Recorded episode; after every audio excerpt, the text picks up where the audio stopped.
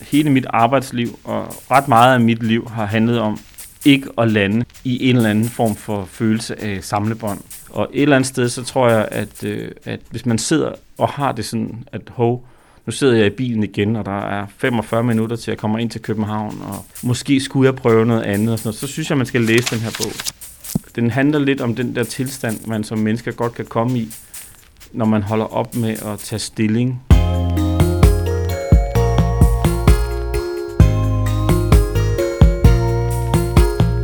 Velkommen til episode 5 af podcastrækken Litterære Anbefalinger, hvor jeg taler med nogle af landets mest litteraturforelskede mennesker om de bøger, der kan forandre og lindre og ændre på ting, og som alle derfor burde læse. I hver episode stiller jeg nemlig to litteraturnørder den måske allermest ubarmhjertige opgave kun at anbefale en bog. Mit navn det er Silke Fensmann. Du lytter til Gyldendal Podcast.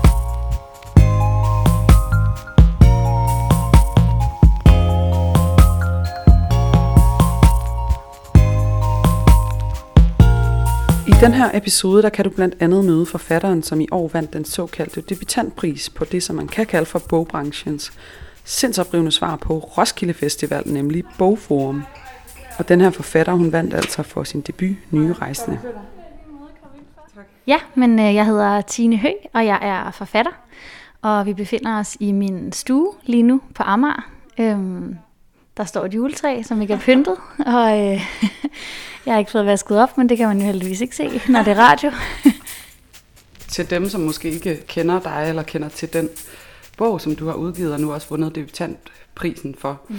Øhm, øh, hvem er du ligesom som forfatter med det, du har udgivet nu, og, og hvad er det, du ligesom måske skriver dig ind i, eller hvad er du ligesom optaget af, mm. hvis man kan spørge på den måde? Ja, det kan man godt. Øh, flere forskellige ting, og det er også sådan lidt svært at sige, eller sætte for mange labels på sig selv på den måde, men jeg kan i hvert fald mærke, at noget af det, der interesserer mig øhm, indholdsmæssigt, handler om øhm, voksenlivet, øh, hvad man gør med det. Det handler min debutbog om, og det handler det andet, jeg arbejder på nu også til dels om i hvert fald. Øhm, og så interesserer det mig også i forhold til form, øhm, sådan noget med øh, genrekategorier. Altså måske ikke at lade sig begrænse så meget af dem, eller ikke nødvendigvis skulle passe ind i bestemte genrekategorier. Det synes jeg også er spændende at, at skrive noget, der ligesom ikke rigtig kan rubriceres. Eller, ja. Og så kan du møde en mand, som er børnebogsforfatter og ikke mindst livsstilsekspert i det populære tv-program Kender du typen på DR1, hvor han altså sammen med Anne Glad og Mads Steffensen bevæger sig ind i kendte danskers hjem i forsøget på at gætte, hvem der bor der, og hvad leverpostejen i køleskabet egentlig siger om dem. For nylig så har han også vist sig at være særlig opslugt af bøger. Han er nemlig vært på det sprit nye tv-program på DRK, Vild med bøger. Tak. Jamen, mit navn er Flemming Møldrup. Jeg har sådan lidt en blandet rolle på DR efterhånden, tror jeg faktisk. Vi sidder faktisk ude på DR, fordi jeg er ude for at rydde mit skrivebord og gøre plads til Lærke Kløvedal, som jo rykker ind på redaktionen og skal lave øh, Lærke møder her i foråret. Ja, jeg har lavet, jeg laver Kender du typen, og så, øh, hvor jeg er masses sidekick, og ham, der, der får Anne til at fremstå virkelig klog. og så mig, som, øh, og så laver jeg Vild med bøger, øh, hvor jeg er vært, og det er et nyt, helt nyt, en helt ny rolle for mig, og jeg synes, det har været så spændende, og det er rigtig spændende, og det, og det er noget, der interesserer mig rigtig meget bøger, så det er fedt. Kan du sige lidt mere om dit forhold til litteratur? Fordi altså, jeg tror, måske kom det bag på nogen i hvert fald, mm.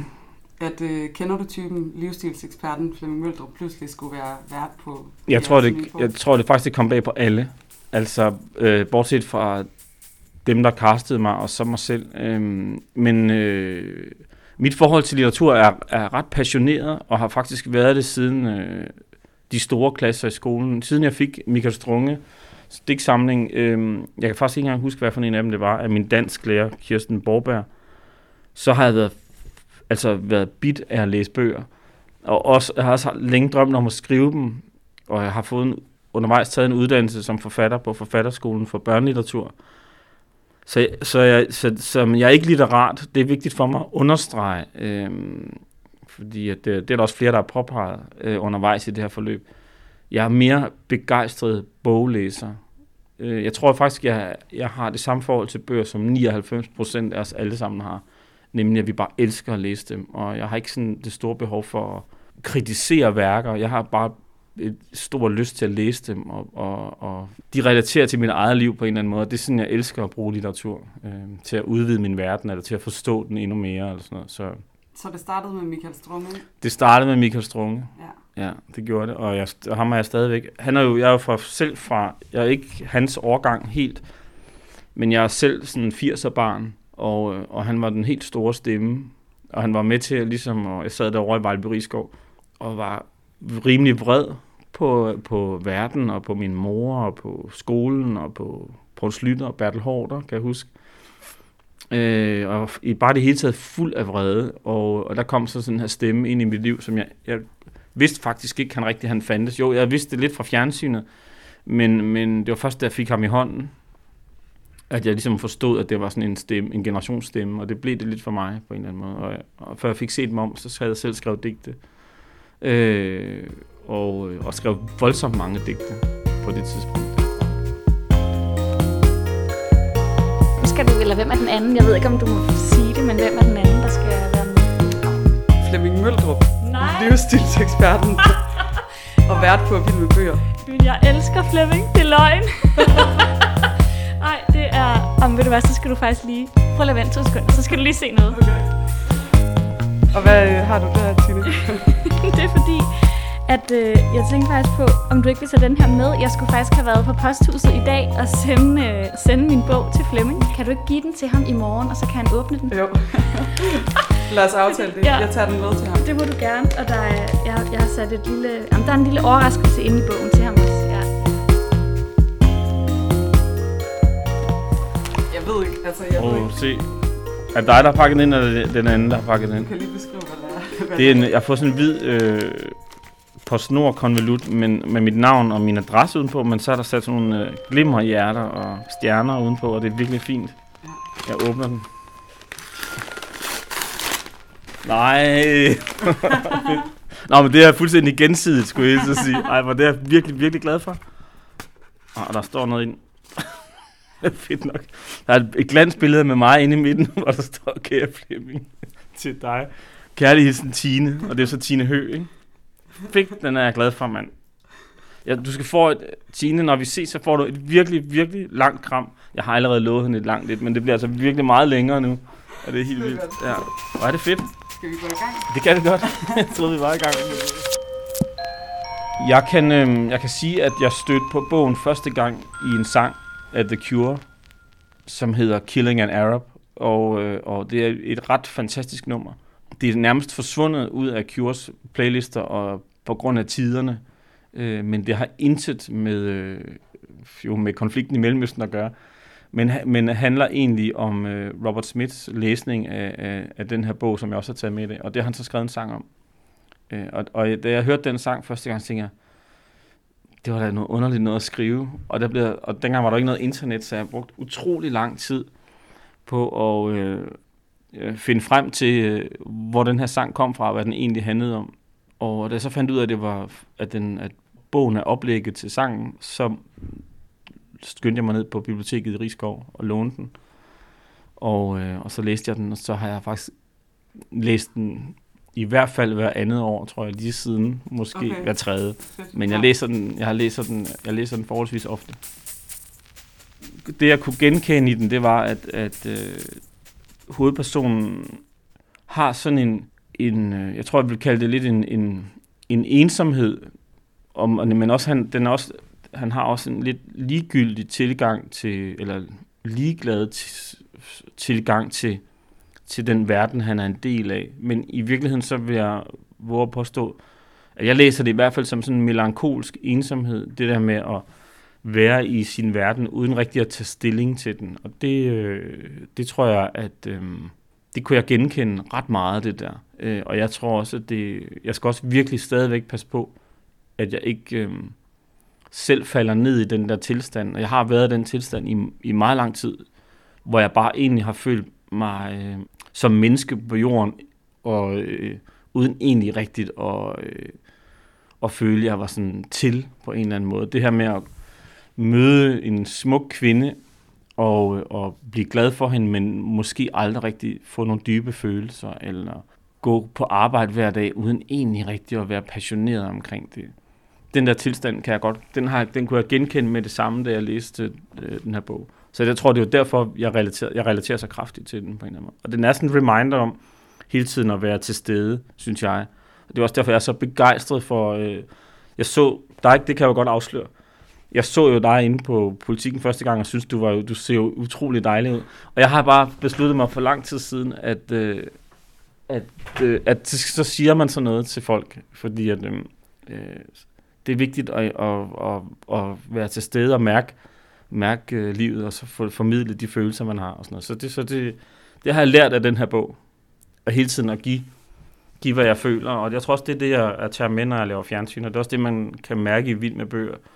Det er, at, at øh, jeg nægter bare at være jeg prøver i hvert fald at, at, på at undgå at være passager i mit eget liv, men prøver at sidde op foran i bussen okay. og stemple ind med rejsekortet, ja. så tit som muligt. Og hvis du nu skal afsløre det, mm. for det skal du. Det skal jeg, nu kan jeg, ikke, jeg kan ikke sige. Så er det Albert Camus, Den Fremmede. Nu holder jeg den op, men det behøver jeg sådan set ikke, for det er jo radio. Og øh, jeg har fundet en, den version, jeg har, det er Gyldenlets Paperback, og den er jeg ret glad for. For den er, ret, det er en ret smuk forside. Der er et billede af Albert Camus udenfor, og så er der en lille fin overskrift. Øhm, og så har Bjørn Bredel skrevet her. Et lille afgørende værk, som næppe nogen kan læse uden at blive udfordret til enkelt og foruroligende at tænke over sit liv. Og det er fuldstændig rigtigt og meget præcist beskrevet. Jeg er meget glad for den her udgave. Og for dem, der ikke kender øh, Albert Camus, den fremmede, kan du fortælle lidt om, hvad det er for en ramme, eller hvad er det for en fortælling? Ja, det kan jeg godt. Hovedpersonen er ung og øh, i Algier, og øh, har egentlig været i gang med en uddannelse, men er droppet ud, og hans, vi, kom, vi lærer ham så at kende, da hans mor er død, og han vil egentlig bare have hende begravet så hurtigt som muligt, så han kan komme tilbage til sin, hvad skal man sige, sin tilværelse som betragter. Jeg synes egentlig meget, han betragter livet, frem for at deltage i det. Og så, så følger vi ham egentlig ret langt ind i bogen, i sådan nogle hverdagsrutiner, hvor han beskriver øh, livet, som det ser ud, når man står udenfor og kigger ind i det. Og det synes jeg, han, øh, Albert Camus gør ret præcist. Og på et tidspunkt møder han en gammel øh, kollega, som han har været forelsket i, og som også har været forelsket i ham, og de indleder en relation. Og på et tidspunkt, så har de så været sammen noget tid, og så, så spørger hun ham, om han, om, hun, om han elsker hende. Og så siger han, det ved jeg faktisk ikke. Altså, fordi han har ikke de følelser, han slet ikke nået ind til, fordi han jo hele tiden undgår på en eller anden måde at tage stilling. Og så, så sker der noget. Altså, jeg kan godt afsløre, at han slår en ihjel. Og det er måske nok i virkeligheden der, hvor han øh, i, bare i et øjeblik, øh, man får sådan en, han får sådan en glimt af, hvad det vil sige at være i live. Og, og så skyder han en, en araber på stranden. Og så bliver han arresteret og kommer i fængsel, og så sidder han inde i fængsel og egentlig fuldstændig indifferent øh, omkring, øh, hvorvidt han er udenfor eller indenfor. Og det er sådan set først til sidst i romanen, at han pludselig via et vredesudbrud øh, får åbnet op for nogle følelser, som han øh, måske har gået og gemt, eller i hvert fald ikke taget stilling til. Og, og pludselig, lige pludselig der, så bliver livet ret værdifuldt. Og, og det er et ret spændende sted, det bliver ret værdifuldt, fordi han sidder jo inde i fængslet. Så, øhm, så det er i hvert fald, en, jeg synes, det er en rigtig, rigtig fed, fed fortælling. Den er ikke særlig lang, øhm, og det, men den er ret præcis. Det du siger er lidt, at det på en eller anden måde er en form for vækkelse, der, der sker altså med dig, når du læser den, mm. men måske også, øh, som kan ske for andre. Altså hvad, hvad er det, du, hvad, hvad håber du, kan man måske spørge, at, øh, at det vil sætte i gang hos andre, når, når du vælger at anbefale den her bog? Oh, jeg, jeg mistede en, en kammerat for nogle år siden. Han var 41, da han døde. Og, øh, og det er jo ikke særlig gammelt. Og jeg tror, det der med at huske på, det lyder så banalt. Det er så trist, jeg sidder og siger det, men, det, og det, men det, faktisk er det jo sandt. Det der med at huske på, at man jo der er jo ingen, der ved, hvor lang tid vi har. Så det der med at, begynde at gå rundt og tage ting for givet, det er, er jeg i hvert fald ekstremt påpasselig med. Og det synes jeg egentlig også, man skal være. Fordi at, øh, jeg tror Svend Brinkmann siger det smukt, at meningen med livet, det er egentlig bare at leve det. Altså, der, så, så, så jeg tror, det, det er nok det, den her bog gør ved mig, og det er det, som jeg måske tror, den også vil gøre ved andre. Øh, for dem, det, det er jo ikke en en-til-en oversættelse af, hvad det vil sige at sidde på et kontor øh, og hente børn og få købt ind og skal huske at lave mad og komme til forældremøder og sådan noget.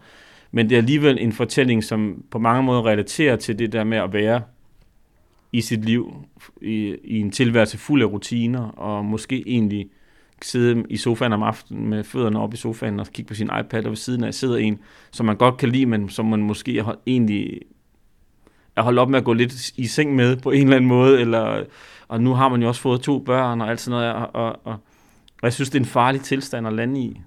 Øh, og det synes jeg, at det tror jeg, at den her bog kunne være med til at ruske lidt i folk. Fedt. Eller det håber jeg, at den kan.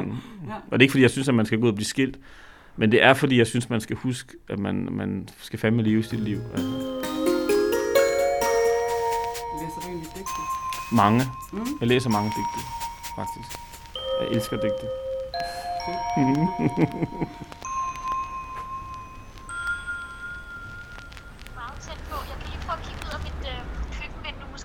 Jeg synes, det var vildt svært at kun skulle vælge en bog, øh, men det har jeg jo hørt, at alle andre også har sagt, at de synes. Jeg har valgt en bog, som er øh, sådan helt øh, vildt voksende og grænsesprængende, øh, men som samtidig er på en eller anden mærkelig måde også meget stramt komponeret, eller sådan virtuost komponeret. Øh, og så er det en bog, som er meget øh, samfundskritisk og kønspolitisk, og en helt vildt vred bog, men det er også en helt vildt øm bog og følsom bog. Øhm, så det er på mange måder sådan meget modsætningsfyldt værk, som man, man bliver mm, slynget ud af, når man læser, men samtidig bliver man også fuldstændig hævet ind og suget ind. Øhm, så der er sådan vildt mange modsatte bevægelser på spil samtidig.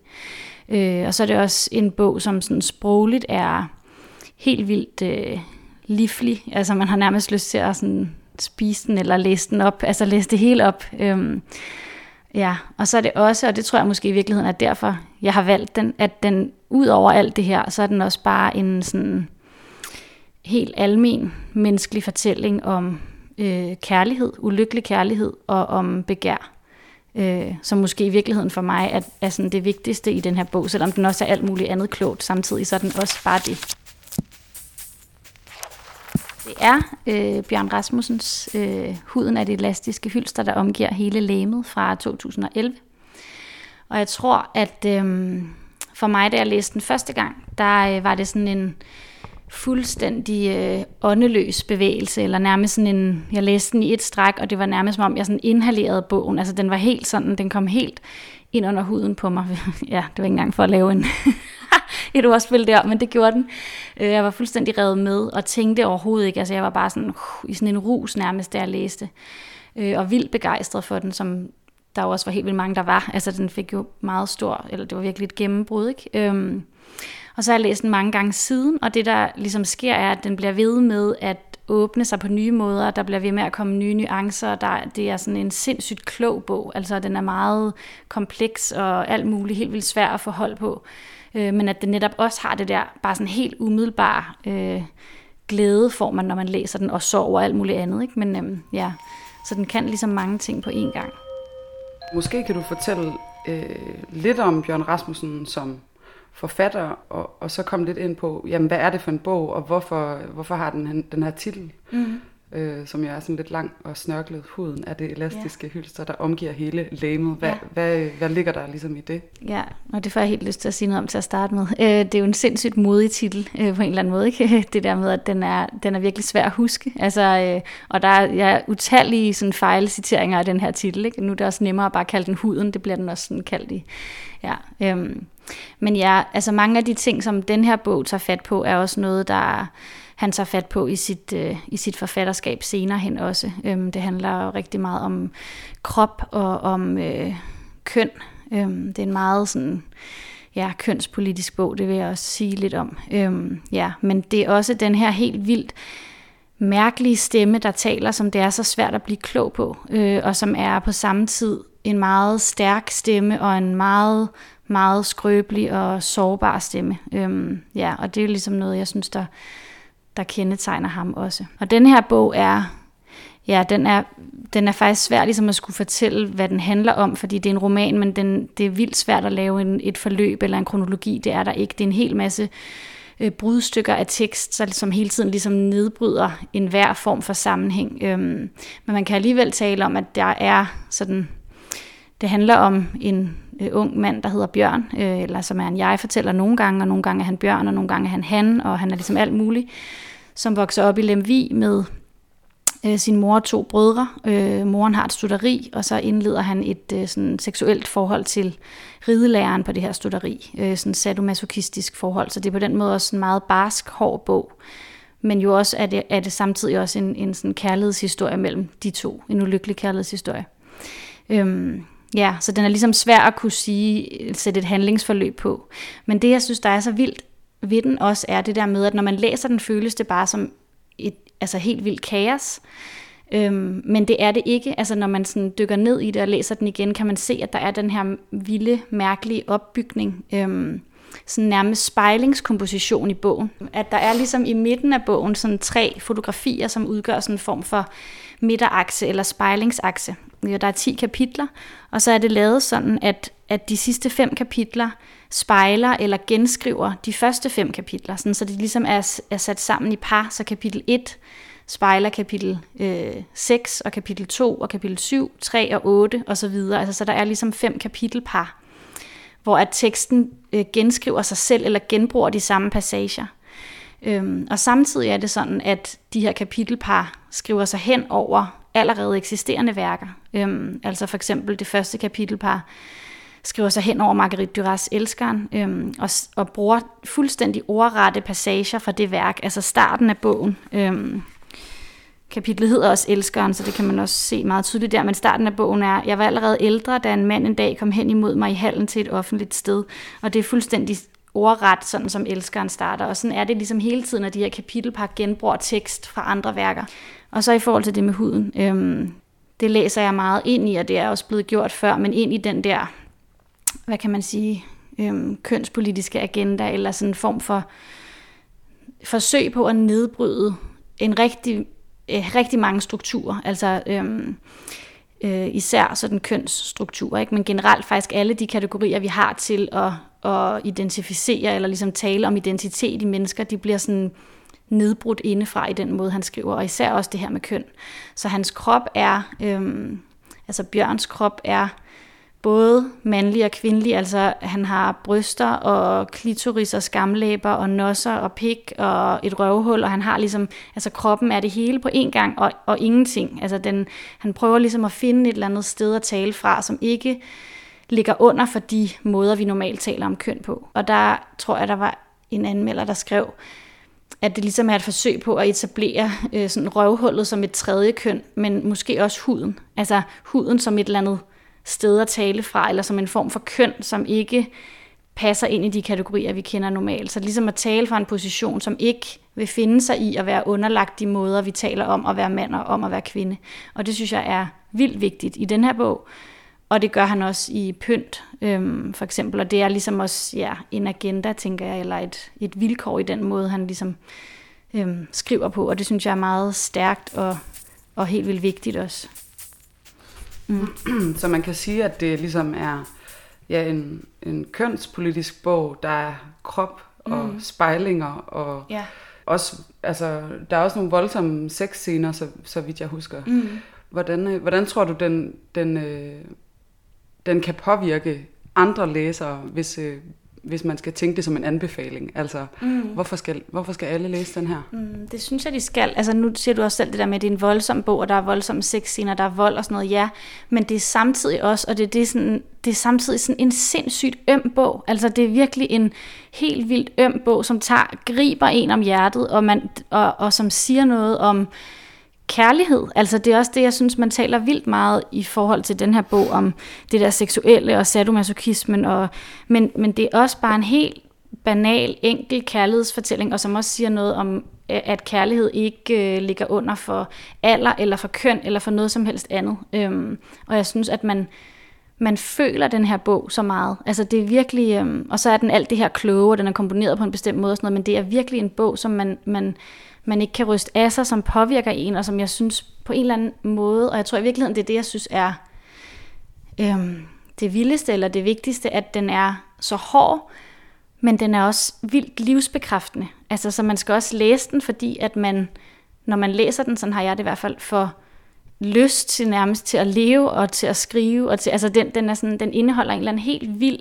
livsenergi, samtidig med, at det er sådan et meget såret jeg, der taler, og at den er meget hård og barsk, så er den også bare en energiudladning og handler om lysende kærlighed, eller sådan læser jeg den, og ser jeg den i hvert fald. Noget jeg også synes er ret interessant ved den her bog i forhold til øhm, alt det, man har talt om, også især efterfølgende i forhold til autofiktionsdiskussionen og sådan noget, er, at jeg også synes, at den på en eller anden måde bare fejre det fuldstændig af bordet, eller der, det er jo en vild mærkelig udsigelse. Altså, hvem er det, der taler i den her bog? Det der er blevet talt meget om. Er det forfatteren, er det fortælleren, hvem er det? Er det de andre forfattere? Øhm, og der sker noget ret vildt til sidst, hvor at jeget begynder at, øhm, at nævne de andre værker, der bliver brugt i bogen, og jeg begynder at takke dem, som har læst med. Altså så de ting, der normalt står i kolofonen, altså at værk, bliver ligesom en del af teksten. Øhm, og det fucker jo med udsigelsen. Altså hvem er det så? Er det så forfatteren Bjørn, og det der er blevet spekuleret meget i, men egentlig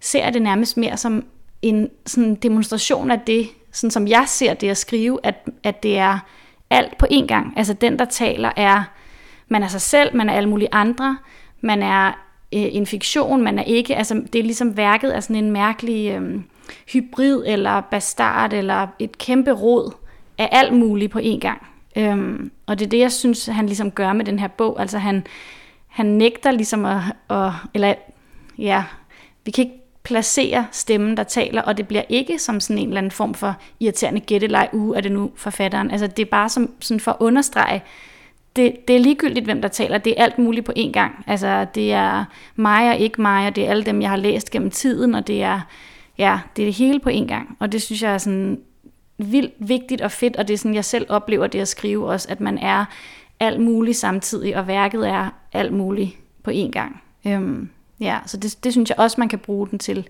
altså til ligesom at sige noget om alt det her med, åh, at vi ikke skal tænke så meget over det der med, hvem fanden der er hvem, altså værket er alt muligt. Øhm, og den bliver også til sidst til sådan en, jamen jeg har jo lyst til at læse alt, alt op fra bogen.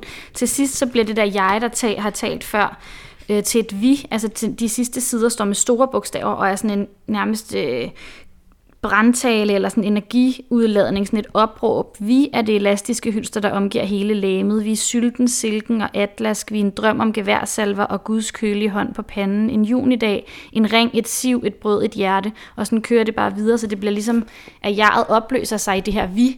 Så det bliver bare den der symfoni af stemmer, der taler, og som også bliver til det her vi til sidst. Det synes jeg bare er sådan, åh, oh, det er så smukt og, og vildt. Ja. Jeg læs, hørte ham læse det op. Øhm, han vandt jo Montanas litteraturpris for den her. Øh, og jeg var på Testrup Højskole, hvor den blev uddelt, og han læste de her sidste sider op som sin takketale, i stedet for at sige noget, så læste han de der sider, og det var bare sådan, jeg græd, altså det var så rørende og vildt, øhm, synes jeg. Fordi det er virkelig en, en meget smuk bog, mm. som jeg godt kan snakke meget om.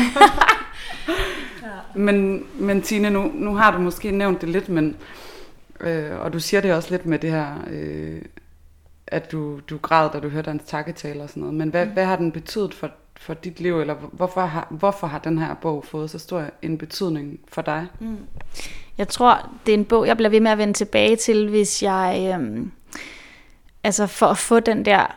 Øh, føle, at man kommer fuldstændig tæt på det, der er det vigtige, både i livet og i skriften. Altså at det giver, en, det giver mig lyst til at skrive, øh, når jeg læser den, og og det giver mig lyst til at ja, elske, og alt det, man gør, når man er menneske, øh, får jeg ligesom lyst til, når jeg læser den her bog. Og den indeholder øh, alting, altså sorg og smerte, og lykke og glæde, og forelskelse og begær, og vold, og alting øhm, på én gang. Ja, det er godt. Nej, nu bliver jeg helt talt på at tale mig helt varm. Den er virkelig, jamen, den er jo, jeg elsker Tak fordi du lyttede med på litterære anbefalinger fra Gyldendal podcast med Flemming Møldrup og Tine Høgh. Hvis du kunne lide, hvad du hørte, så må du meget gerne gå ind og rate os i iTunes, hvor du også kan finde nye episoder. Podcasten den var produceret, mixet og tilrettelagt af mig. Jeg hedder Silke Fensmann. Musikken er lavet af Peter Christian Sejersbøl, og i podcastredaktionen er os, Thomas Borg Stark og Sigurd Hardkorn Pletner. På genlyt.